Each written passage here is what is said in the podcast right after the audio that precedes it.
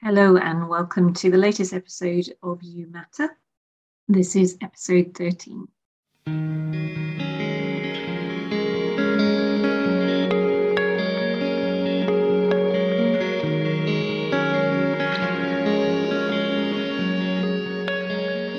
Hi there, welcome back to You Matter.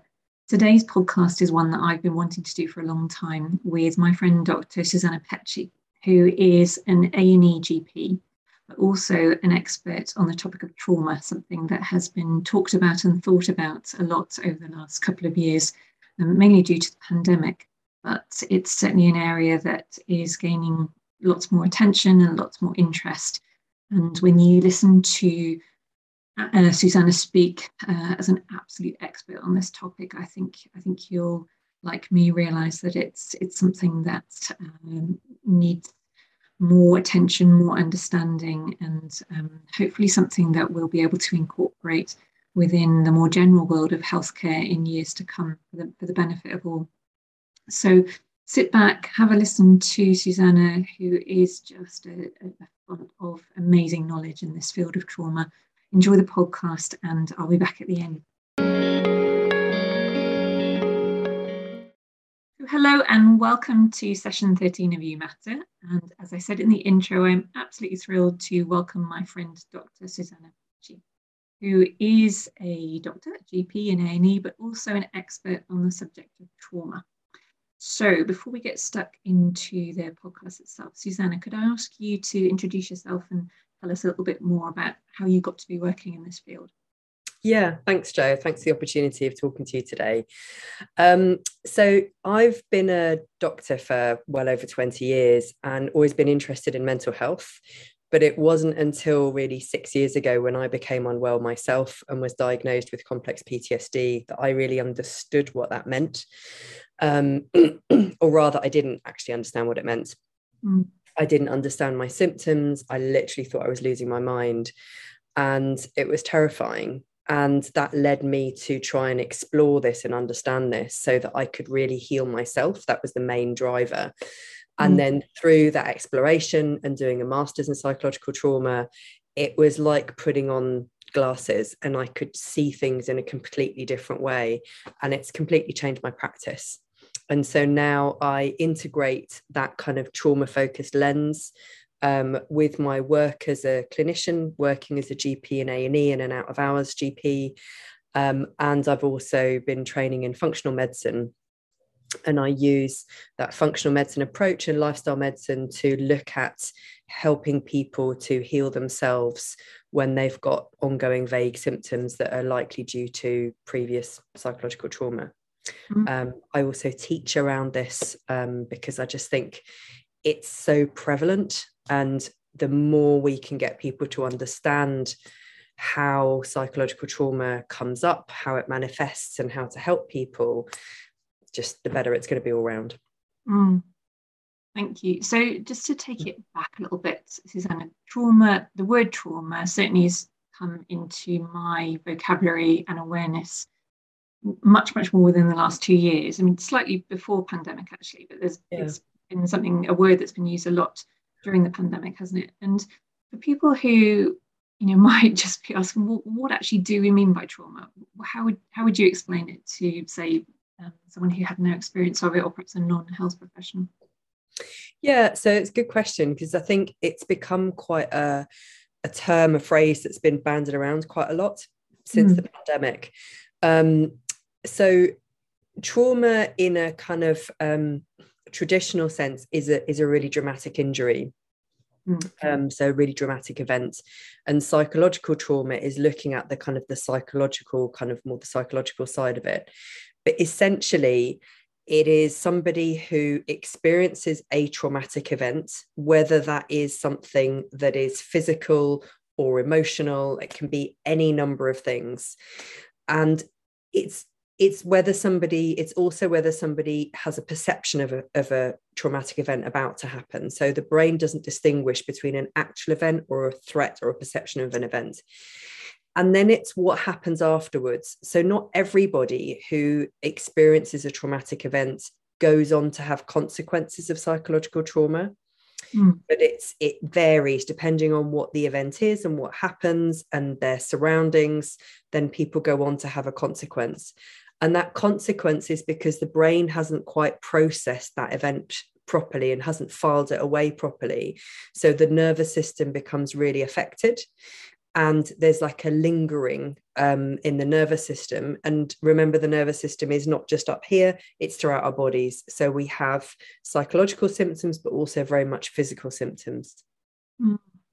And, and is this, so I'm sort of rephrasing it in my own mind and thinking, we obviously call it trauma for, because um, it's an easy phrase, but it sounds like it should be really what you do with trauma or what your what your nervous system does with trauma.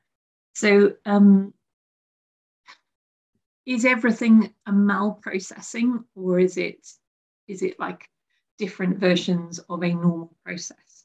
Or are we when we talk about trauma, are we talking about a malprocessing of trauma always? So yeah, so it's it's understanding that initial response in the body, so that um, so when people have either an uh, a perceived threat or, or an actual threat to themselves, um, then the body goes through a survival response. So some people call it survival response, sometimes it's called the stress response, sometimes it's called the fight, flight, freeze response. It's all the same thing.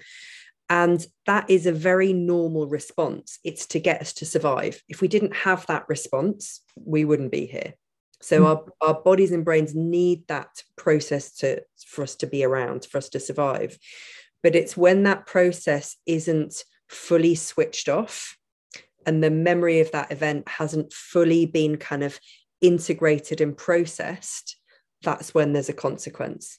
Mm. So trauma is is another way of thinking about it is it's a normal response to an abnormal event. Yeah. So it sounds so similar to how we would explain chronic pain processing um, in, in physio. And presumably in the pandemic, um, the opportunities for processing have been problematic. Absolutely. Yeah, and potentially why we might have heard more about it and talked more about it. Yeah. Um, so, yeah, I mean, the, the pandemic is one reference point for this conversation, but uh, also there's this TV program, isn't there? The serialization of Adam Kay's book at the moment. This is going to hurt. Um, and I know certainly myself and a lot of other health professionals read his book. Gosh, it's about 10 years ago now, I think, isn't it, when it mm. came out? Certainly some years ago that I read it. Um, but I've noticed there's been an awful lot of conversation on social media about it, mostly amongst health professionals. Maybe that's my bias because of my um, who I'm in contact with on social media. But um, I've seen everything from this is going to hurt. Yes, it did, and I'm not going to watch it anymore. Um, to you know perhaps non-health professionals talking about how it's opening their eyes. Um, I don't know what what's your. I know you've read the book, and we were just discussing before we came on that we've seen some episodes, but not all of it. What what's your what's your thought about the impact of first of all the the book and then maybe the TV serialization? I think it's um so I think it's really interesting. I think um I remember my initial response when I saw the book and it and it being really um like it, that it was a bestseller and ev- like lots of people were talking about it. So it wasn't just my um, healthcare professional colleagues; it was like everyone around me. It was, it was, one of those books that kind of everyone had read and everyone had an opinion on. Mm. And I remember just being really confused at it being badged a comedy, and yeah. I I um I got hold of a book and then actually one of my children gave it to me for my birthday. They thought it'd be a great idea. They were very little at the time. Mm-hmm. Um and I just didn't find it funny. I just I just it because for me it was too realistic. It was too much what I'd experienced. So mm-hmm. I haven't done um so Adam Kay was an obstetric gynecology registrar um, I didn't train in obstetrics. Um, and so I had to do part of that as my medical school training. But as a qualified doctor, um, I didn't work in that area. Um, and as my training as a GP, I kind of stayed a level below that. So I, because I trained as a GP, I became a GP registrar, um, and then on to be a GP. But I did all as kind of SHO level. So there's kind of references in the, in the show about um, the SHOs he works with. Mm. and that experience of um, being exhausted, doing really long hours. Um, a lot of the time, I remember we were doing um, unofficial overtime, um, yeah. but you know, it was just expected that we had to do it. Um, being told you wouldn't get a reference if you didn't do it, um, which you know now you consider it just be ridiculous. You wouldn't, you know, never talk to someone like that.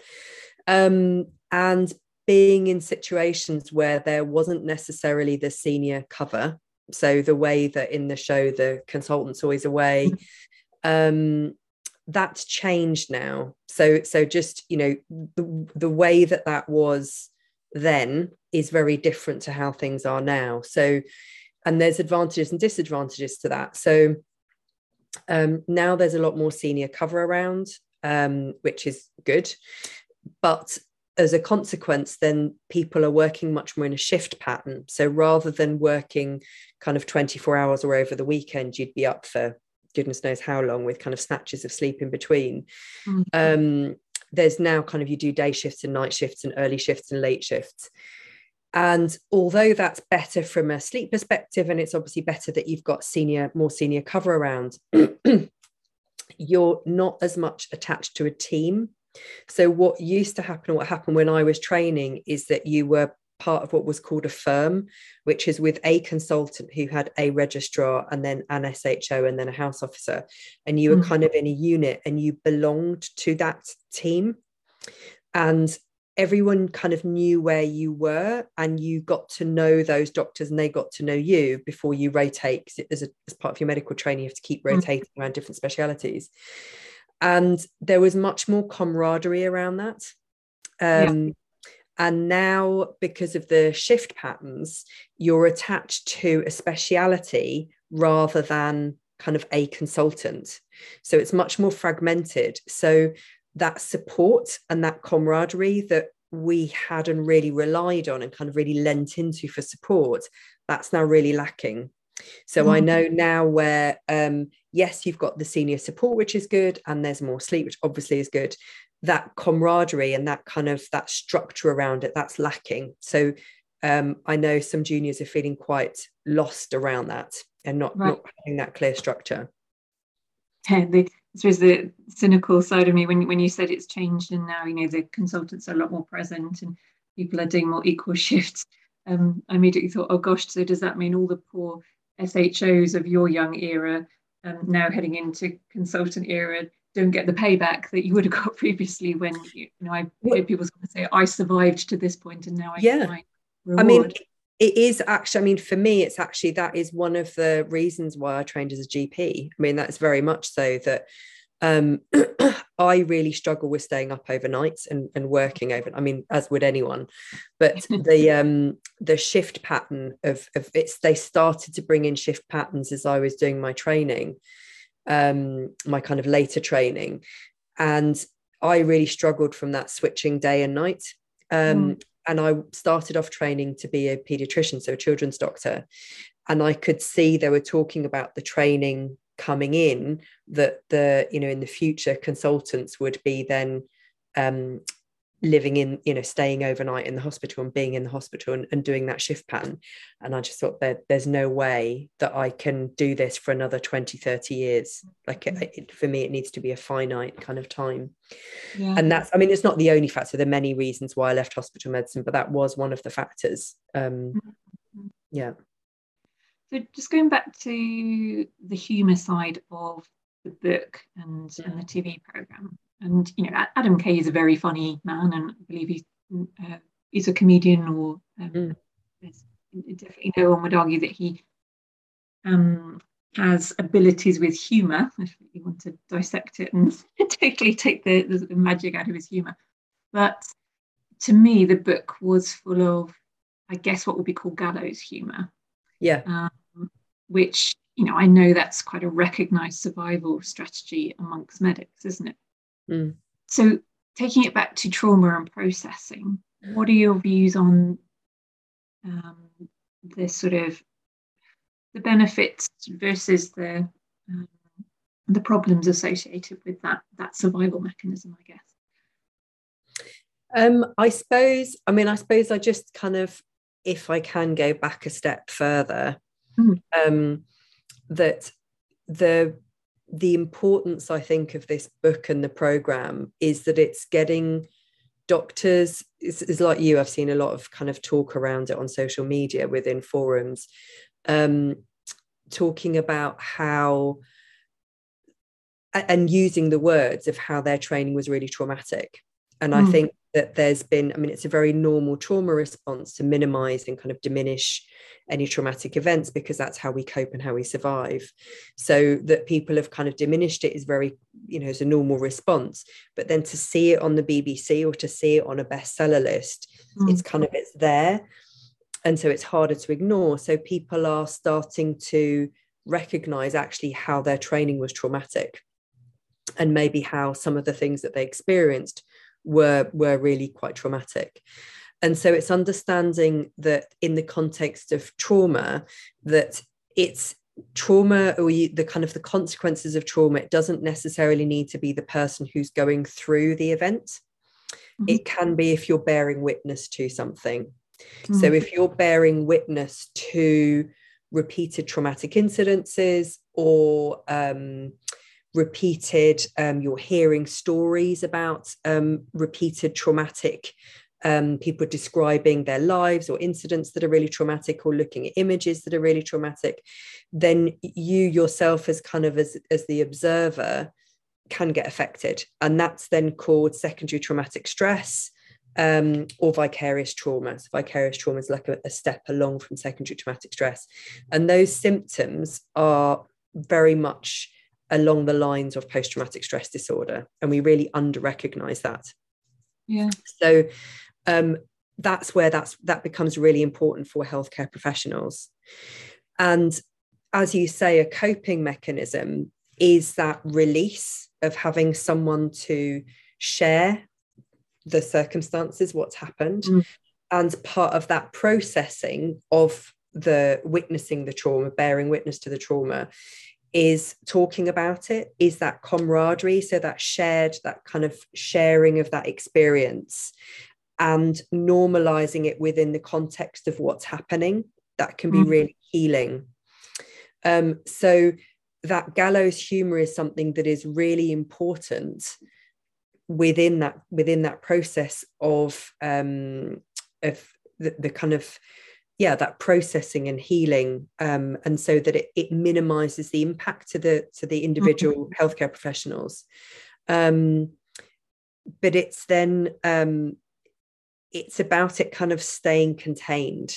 Yeah. So the problem is that when that becomes witnessed by people who don't understand the context, who don't work in that environment, it can sound really callous and uncaring. Mm. When, from my experience, you know, it's something I've witnessed a lot in my, you know, well over 20 years working and training um, that the people who talk in that way after you know extremely stressful periods of work uh, you know really difficult events happening at work are the kindest most compassionate doctors. You know not every doctor is. There is always a variety within every profession. But i think it can give the impression that if people use gallows humor then they are they don't have a good bedside manner they're not compassionate they don't care about their patients when actually it's a really important kind of tool to use. That doesn't mean that there's an excuse for um, being cruel and unkind to patients or racism or anything like that. That's mm. not in any way condoning that or making excuses for that. But just where that humor becomes edgy and and kind of that yeah that, that phrase that gallows humor it's it's important to understand it within the context of where it's where it kind of comes from and where it starts. Mm, that's really interesting that that's that's changed my view of it a little bit because i guess i wouldn't as a physio experience it in the moment when it's most useful mm. um, and i can see how perhaps if there's a tendency to rely on it too much and too long after the event it can then be almost a shutting down process um, or yeah. a um, a block to, to, to good processing. Um, and maybe even you, know, you, then reading the book, which is obviously very post hoc and definitely not you hearing a doctor talking about that after a traumatic event has just happened you know maybe it's that's the difficult context because it's yeah. its best use is as you say in that almost immediate survival period just after an event. Yeah, absolutely. It's, you also made me think about a question i was going to ask you um, next about uh, about me as a physiotherapist but i guess other clinicians and allied health professionals might relate to this that sometimes when you watch or read things like this is going to hurt, or you just hear medics talking to each other, you has, I've heard the response so often, oh God, what the hell am I worrying about then? My, my job as a physio is you know, manageable hours. Um, I don't have to deal with blood and gore and, and you know, often life-threatening events. I have nothing to complain about. Um, and I, would love you to answer that, but you you did say something which made me thoughtful in your last answer about it's that secondary trauma thing, just being in an environment where you hear those things. But I won't answer my own question. you tell me what, what you think. No, but exactly, exactly right. So it's, um, I mean, you could argue that, um, you know, therapists are sat in a comfortable, warm, calm therapy room, mm. but hmm. it is very, very recognized that therapists very much can experience secondary traumatic stress and vicarious trauma. And mm. that's where the research around this really started, actually. And the idea of, of it being um, something that's relevant to healthcare professionals is relatively new. I mean, obviously it's relevant, but the research and the comprehension that it's relevant, that's relatively new.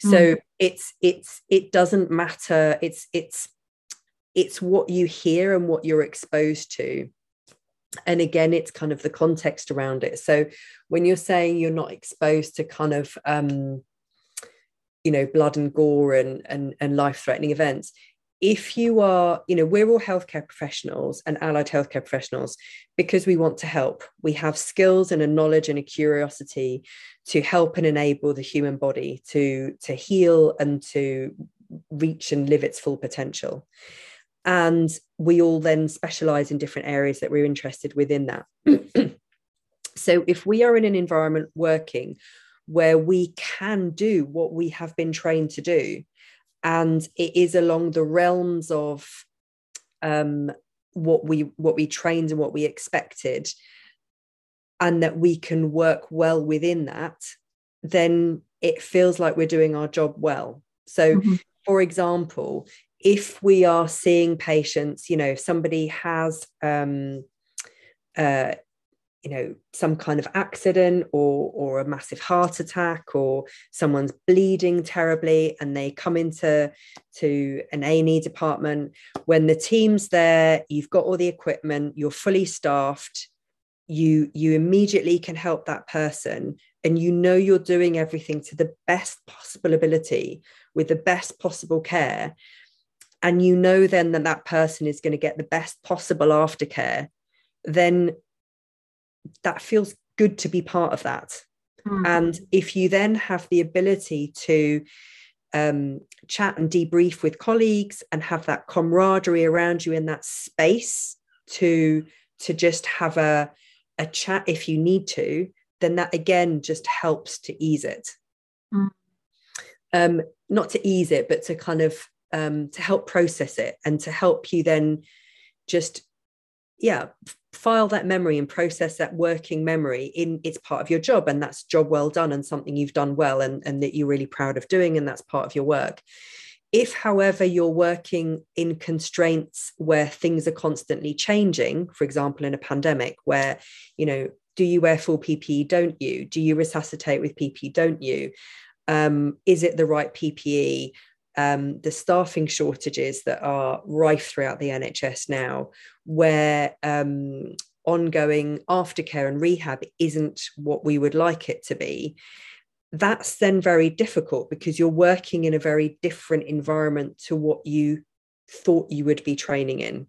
Mm. And if then, because there's so much pressure to work harder and faster and better because there's less people around, less staff around, there is no space for the debriefing there isn't space to have that kind of camaraderie and that connection of oh that was a really tough case wasn't it and yeah you did this and i did this mm-hmm. and to just have that kind of debriefing then we internalize it and we take it home and we can see we're like you know a very clear example that was talked about a lot within the pandemic when it was particularly bad um, and I don't know who kind of came up with the idea where this started, but particularly around um, ITU departments, intensive care departments, that they had this idea of a wobble room.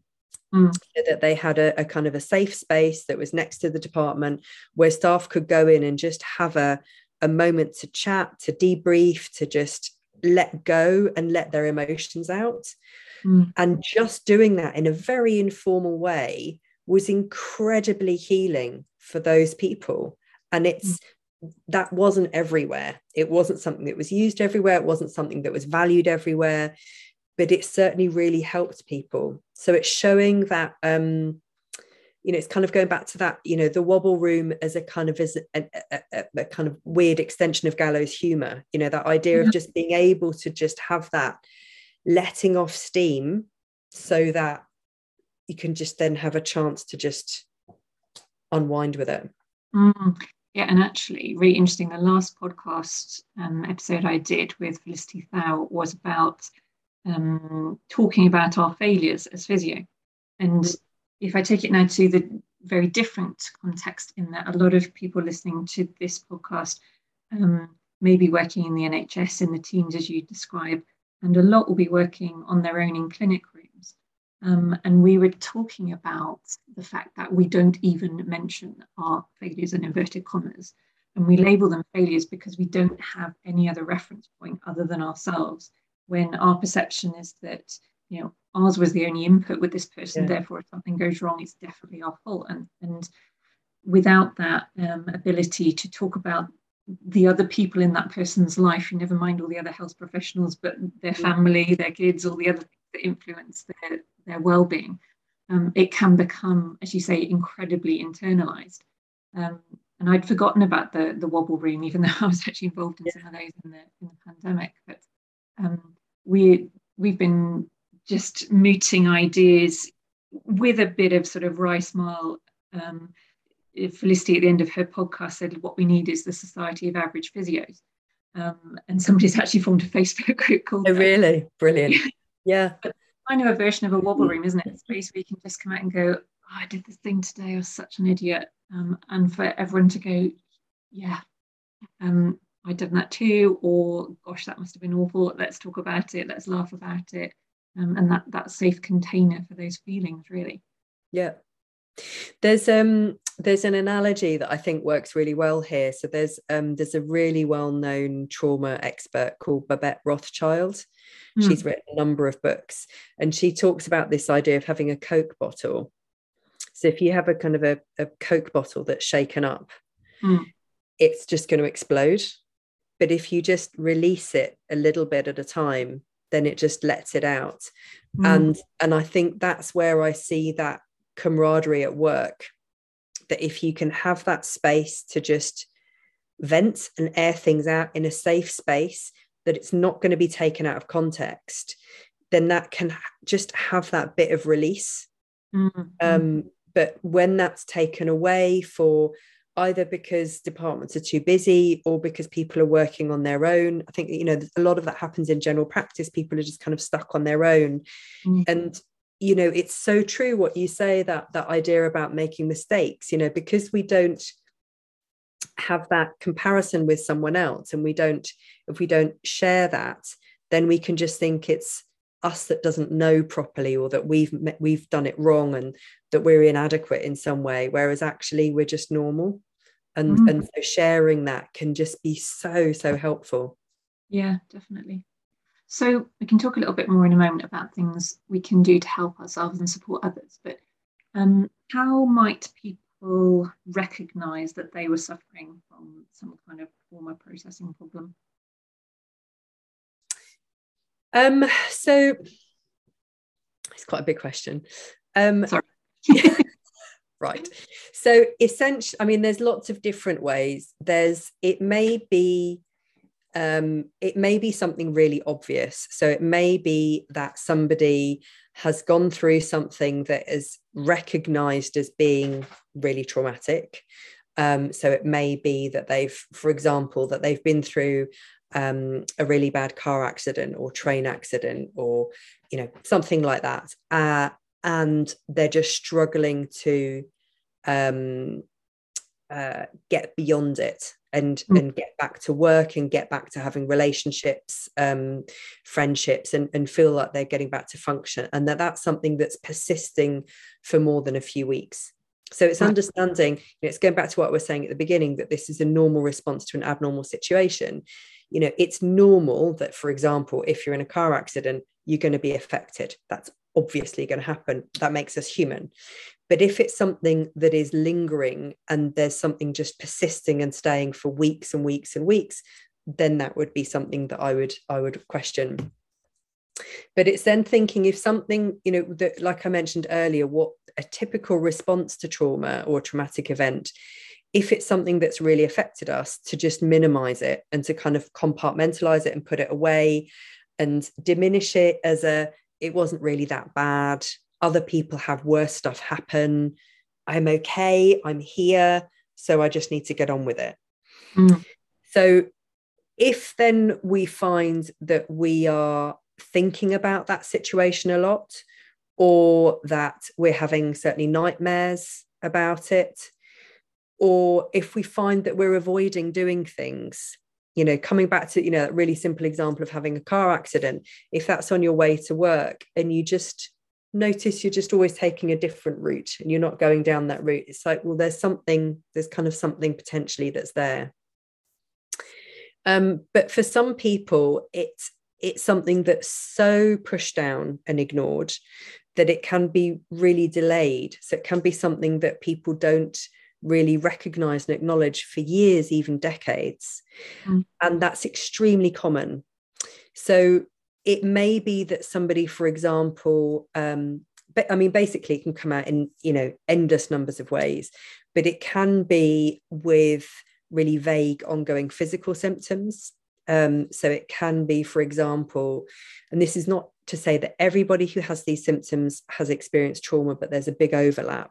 So it may be somebody who's experiencing chronic pain. It may be mm-hmm. somebody who's experiencing gut symptoms like IBS. It may be somebody who's experiencing um, autoimmune conditions. It may be somebody who's experiencing things like fibromyalgia or chronic fatigue. Um, it may also be somebody who is appearing to function really well, but really struggling to maintain relationships. Mm-hmm. It may be somebody who um, looks like they're doing really well at work, but they actually just never stop working. They never go home. They're always busy. They always say yes to everything. And they're being so busy to fill their life so much that they don't have time to stop and feel what's going on. Mm. And it may be the opposite. It may be that they withdraw and they're really struggling to work and have the motivation to work. So it's a whole host of things. Um, it can it can look like resistant depression and it can look like resistant anxiety, usually kind of a combination of both. Mm. But it, it can be kind of all or nothing. And it's understanding that it people can function really well and not only appear to function, but they can function and then have this side where they're really struggling and feel that that duality is somehow wrong and that that means there's something wrong with them. And often then because of that they don't say anything about it and think well it's just me and there's something wrong with me. Mm-hmm. actually there tends to often be something underlying that which you absolutely can get support with and get better from and heal from. So mm-hmm. the the important thing to understand is there's absolutely a way out. It doesn't mean that someone needs to sit with that all the time um, and that that's that's just how they are um, and just to reiterate again, it doesn't mean that everybody who has all of those symptoms has trauma in the background. Um, that's really important to say that. Well, thanks so, so much, Susanna. That, that was a big question. I, I realise now and apologise, but your answer was brilliant. And um, I'm sure everybody listening is the same. But as you were talking, so many people in my life and past life were coming into my mind then. Um, and what you said at the end was important too, that it doesn't mean that all those people are suffering from trauma, but this it, it's a tricky problem, isn't it? Because there's elements of um, all sorts of personalities that that, that rings bells for. Um, yeah, brilliant answer. So, on the back of that, then, um, what sorts of things, and I'm sure this is an equally big question, what sorts of things might we do now to, if we personally thought we might be suffering from some element of trauma, or if we're trying to support somebody close to us who might, who we feel might be suffering? Yeah, and I appreciate that could be on a whole spectrum of severity. Yeah, so I think it's it's understanding if we've if we've either personally or we can see with clients or patients really efficiently packed it up and packaged it up and kind of put it away. Mm. Unpacking that takes skill and time, and it's not something to be undertaken lightly. So it's really important just thinking about that Coke bottle again. If you suddenly take the lid off, it's going to explode and that's going to be really difficult. So, really being really, if you suspect it, either in yourself or in someone around you, being really, really gentle mm. and just giving space to that. That's that's really important.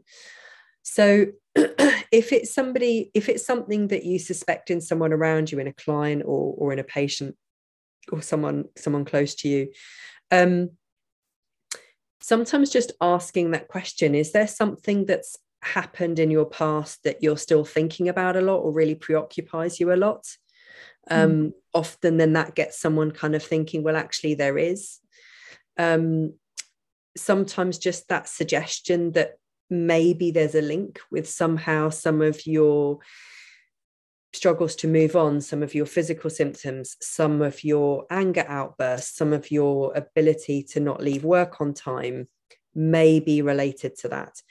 And you might find that someone says, Don't be ridiculous, not at all. Mm. And then they're just not ready, and you just have to accept that. So, someone needs to come to it, an individual needs to come to that point on their own. And you mm. can't force that anyone to, to come to that. Um, if someone's interested in looking further, then um, speaking to your to your GP would be a good point to start, and just kind of asking about that. There's there is more awareness around that now. Um, there are a number of helpful books to think about that that maybe you could list that that we can have a think about. So there's um, there's one that's that's very well known called "The Body Keeps the Score" by psychiatrist Bessel van der Kolk. Um, there's another one called "Healing Trauma." That's a very thin book by um, uh, somebody called Peter Levine. Um, they're really good starting points to just start to explore that and to just to start kind of thinking about that. Um, there's a, yeah, there's a clinician, another, another Canadian clinician called Gabor Mate, um, mm. and he's got a number of books and also a number of um, videos and interviews on YouTube that, that are also worth exploring. And he's got a film out called um, The Wisdom of Trauma that's kind of you can watch through various social media channels that's worth worth having a look at. Um, but there are a number of things then that we can do ourselves to try and help and, and that we can kind of um, recommend to somebody to, to help them. So essentially, when we are, if we are, um, uh, have experienced psychological trauma and where there's consequences of it down the line, so where we haven't kind of fully processed it, what happens is that immediate response is an acute stress response. And that should, like I said earlier, that should happen. That gets us to survive. But when it's not switched off, it goes on to become a chronic stress issue. And when we have chronic stress in our bodies, that leads to inflammation.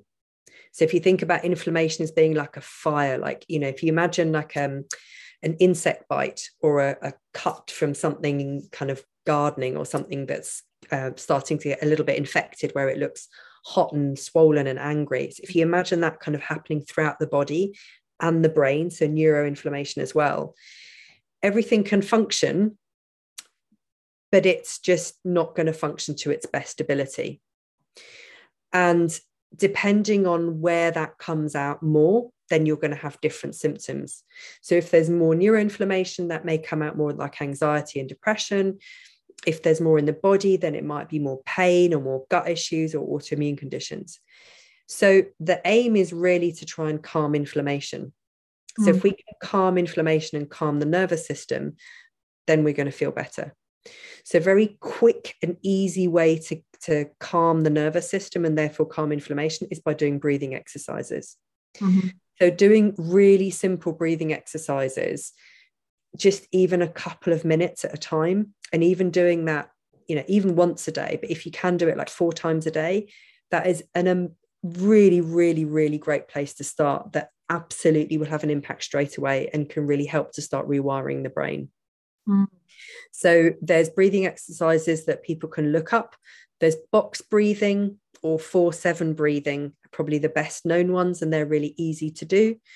Um, so 4 7s breathing is where you settle somewhere where you feel safe and you breathe in for the count of four and out for the count of seven. And it's trying to use not just your kind of upper chest to breathe, but trying to use your whole lungs and making your belly move when you're breathing. So in for the count of four and out for the count of seven, and just doing that for one or two minutes and doing that a few times a day if possible. I put reminders on my phone to remember to do it.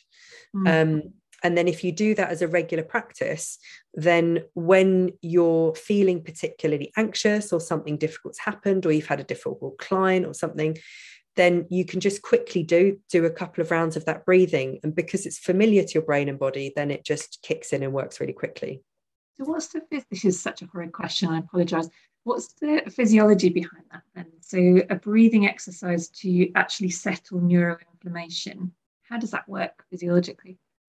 So the stress response is in a kind of a, in a simplistic way is mediated by the sympathetic nervous system mm-hmm. so within the nervous system within our bodies we have the voluntary nervous system so you know me saying i you know i want to move my hand and i'm volunteering you know i'm, I'm voluntarily doing that and our autonomic nervous system which is kind of automatic so that controls our breathing and our digestion and our um, our heart rate um, and it also um, um, mediates our, our survival response. Because if you think about it, if a lion was to jump through whatever window you're in, you don't want your thinking brain to go, but we're in England. Why would a lion be coming through the window?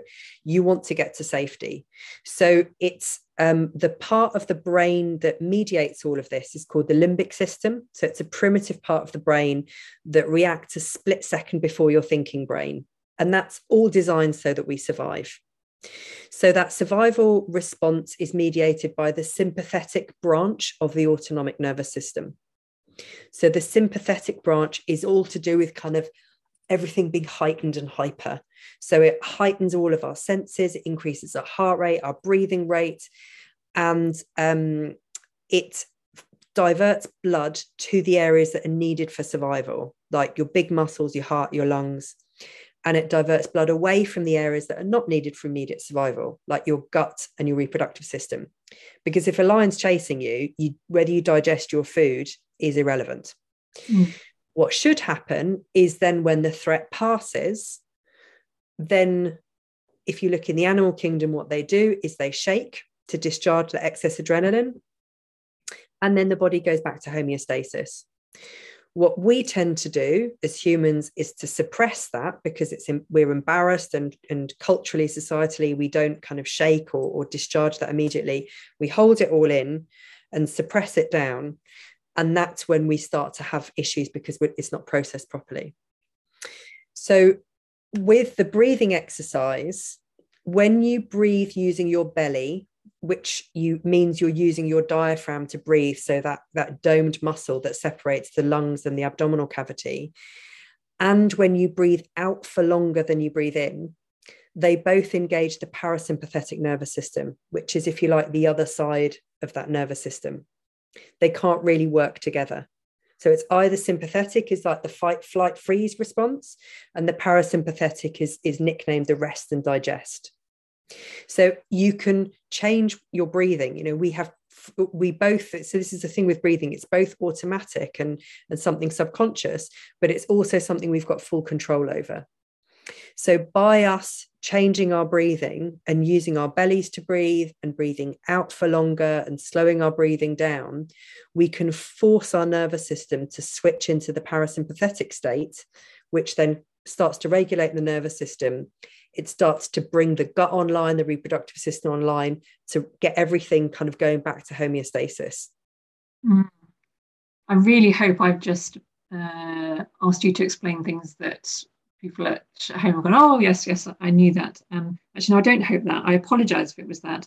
But I hope that I just asked the question that everyone thinks they sort of know what you're going to say, but it's, it's so helpful to have it explained. Gosh, that's brilliant. If you I can just imagine you in front of a patient explaining that, um, and it would make total sense. But you do hear a lot from patients, oh, everyone tells me to do breathing exercises and they make me worse if anyone tells me to do breathing exercise again. I'm going to yeah. Um, do this, that, and the other. So it's you know, that kind of explanation, explanation, and the revision of that for me as a physio actually is really helpful. Thank you. Um, slight diversion again. You mentioned um, Gabor Mate, um, and I've I've read his book. Uh, oh, you might remember the title, Susanna. It's not my tongue at the moment. Um, it's one he he talks about generational trauma in it. He might talk about that in all. When the body when the body says no. No, it wasn't that one. In the realm of hungry ghosts. No, keep going. um, um, it'll come to me while we're talking. But I I remember when the book was recommended to me, the person who recommended it very wisely said, when you read this, don't interpret it that whatever happens with your children is your fault, because that's not what he means. Um, but and I and I did get that, and it was a really hold on to your kids. Is that it? No. he's only he's written four. So there's in the realm of hungry ghosts. Scattered minds is about ADHD. Right. Scattered minds. Yeah. yeah. Um, yeah. So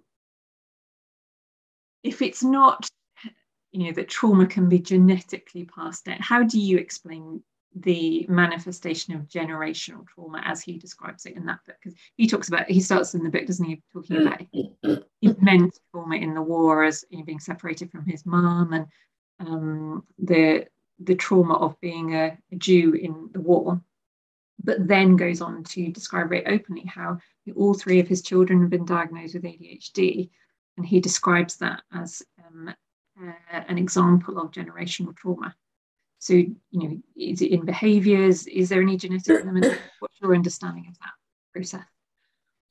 Yeah, I mean, I think it's something I, I certainly wouldn't have understood five, ten years ago. Um, hmm. but that concept of generational trauma and epigenetics is yeah. something that that we are starting to understand much more now. So epigenetics is the idea that our lifestyle and our environment can change our DNA. So we are born with obviously certain DNA, but what's expressed and how it's expressed is very much dependent on our lifestyle and our environment. So we may have a predisposition towards something, but it may not happen if we change our environment. Mm. So, yeah, so it can get switched on and get switched off. Um, and that's the positive thing. So it means that actually we can heal. Mm. Um, so it's the point of understanding that for me, so my personal life story, when my mother was born in 1942, and she was my grandparents were Hungarian German. So they were ancestrally German, but lived in Hungary and had their families had been living in Hungary for hundreds of years, but they spoke German. And the Second World War was a horrific time for them, and they were refugees and sent back to Germany. So when my grandmother was pregnant with my mum, my in a in a baby when it's still in utero it's it has the ovaries. So a baby is born with all of the the basically the eggs in its body that it will use if if that woman if that child grows up as a woman and wants to have children. So half of my dna was in my mum in my when my grandmother was pregnant. So my dna will have experienced that trauma that my grandmother went through mm. and then my mother growing up with that. And so my how my mother has been affected by that that will then be in my dna and then in my children's dna when my mum was pregnant with me.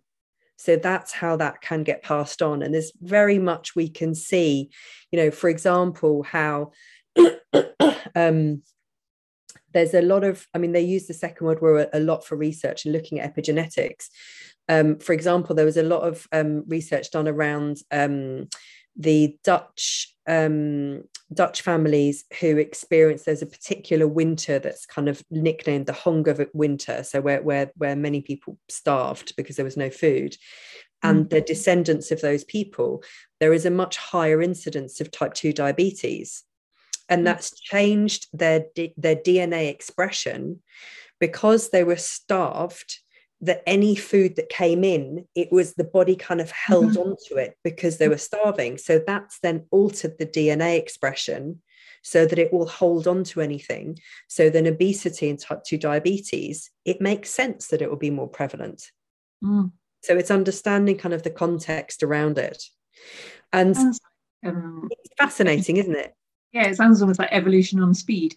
Yeah yeah yeah and i think it's something where um, there's a phrase a kind of term that's used in functional medicine training that i just think so useful to think of that our, our dna is a loaded gun but mm. our environment and lifestyle pulls the trigger mm. and so when people say oh yeah but my family had this that and the other so you know it's just going to happen to me that's not the case you know we've got the power to change change what mm. happens and change how our bodies express it mm. oh that is really fascinating but it does also possibly give an explanation um you know if, if uh, just thinking about you saying to patients, you know, is there something you remember in your past? And it may not be that they're resistant to talking about something. It may just be that they literally cannot think of something.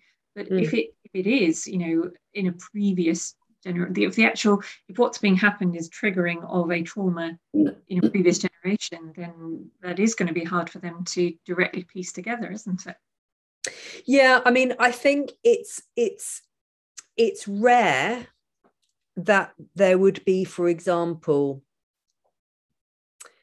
um, say that somebody's grandparent has had some really horrendous trauma history mm. and then that when that individual from the moment they were from the moment they were pregnant their parent their mother was pregnant with them. So the whole pregnancy and their whole childhood the whole childhood both parents were completely unaffected by their parents trauma and mm. that they were completely wholeheartedly yeah. perfect parent unaffected. That's really rare so yeah. it may be that there's a, an element of it being inherited but it then will have shaped the way that that parent parented that child an element only, it. yeah so there's only when then that parent really takes on board and understands what's going on and they heal their own kind of stuff that then that can start to impact going forwards mm. Wow, and that's not to blame and that's not that's absolutely not to blame the parents. No. It's not to lay any blame anywhere and you know our understanding around this has evolved so much in recent years. And for some people you know it's literally just surviving day to day and they don't have the space and ability to explore any of this. Yeah. but it's um i'd always say there's you know there's never just that complete well never rarely that totally kind of pure, if you like, that it's just generational trauma. It's because yeah. it's impacting going down the line. Yeah. Gosh, I could do a whole podcast on that, Susan. I'm aware of time though. I know you've got to go on your school run, haven't you? But um, just to wrap this up, do you do you want to talk a little bit, Susanna, about um, how your work has changed? Because I know you're going through quite an interesting transition at the moment, aren't you? I'm, I'm enjoying watching that from um, from a distance. But how, how are you sort of integrating this in your work now?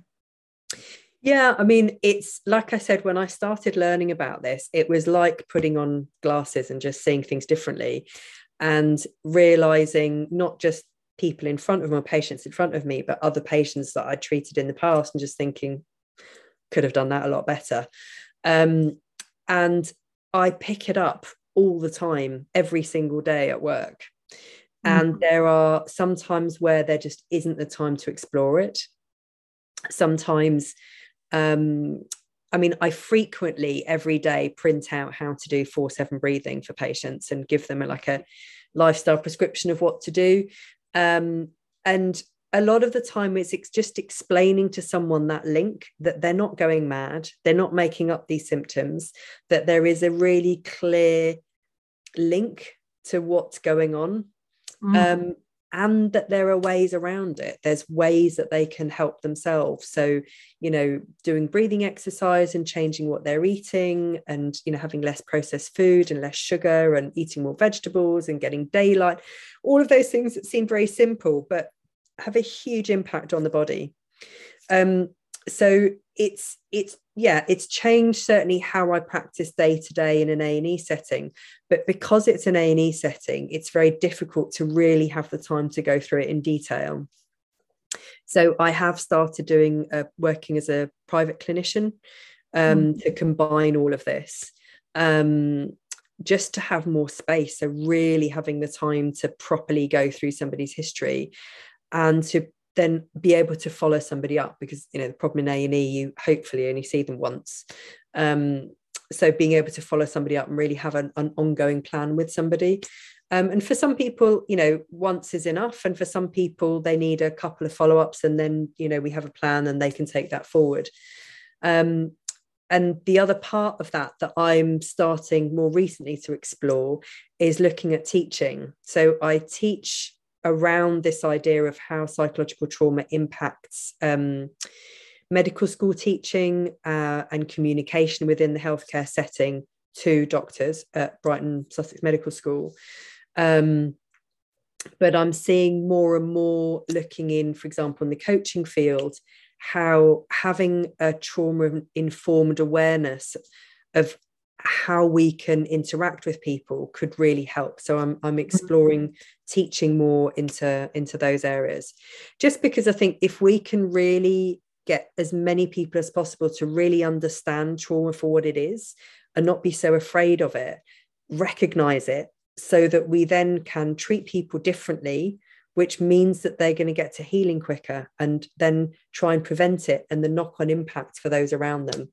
The world's going to be a better place Absolutely. And oh, I'm so glad there are people like you. Well, I don't know anyone except you doing this, Susanna. Uh, you're my kind of window into this. But yeah, hearing you talk about that and that ripple effect, mm. uh, definitely as a coach signing up to your course to, to become better trauma informed. But can I just say a massive, massive thank you on behalf of everyone that you're going to impact with this work because it's so important. And I love listening to you talk about it. You just explain things so brilliantly and um, take the fear out of trauma, which sounds like a, an oxymoron, but um, it's it's so useful to have people like you um, explaining it in the way that you do. Thank you so much. Thank you. Thank you for being a guest on You Matter. So, much. I'm sure people will be interested to read more about what you're doing, Susanna. Um, Susanna is famously shy at um, sharing ways that people can get hold of her, but I have pinned her down to at least making sure that she shares her website with you. So, um, Susanna, can you let people know who will be desperate to find out more and get hold of you how they can do that? yes, and my website is is just my name, so it's www.drsusannapetche.com. So it's Dr. Dr. and then S U S A N N A P E T C H E dot com. And I have an email address, um, which is drsusannapetche at gmail.com. But you can get in contact me, with me through the website. Any kind of questions that you have, um, there's a space to do that. Um, I'm also on LinkedIn with the same Dr. Susanna Petche. And it'd be great to get in touch. It'd be great to, yeah, answer people's questions and and yeah, talk more about trauma.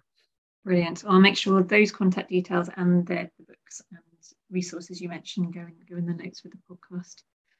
Thank you so much. I will let you go on your school run. All right. Thanks very much, Joe. Take care. Bye. Bye, Susanna.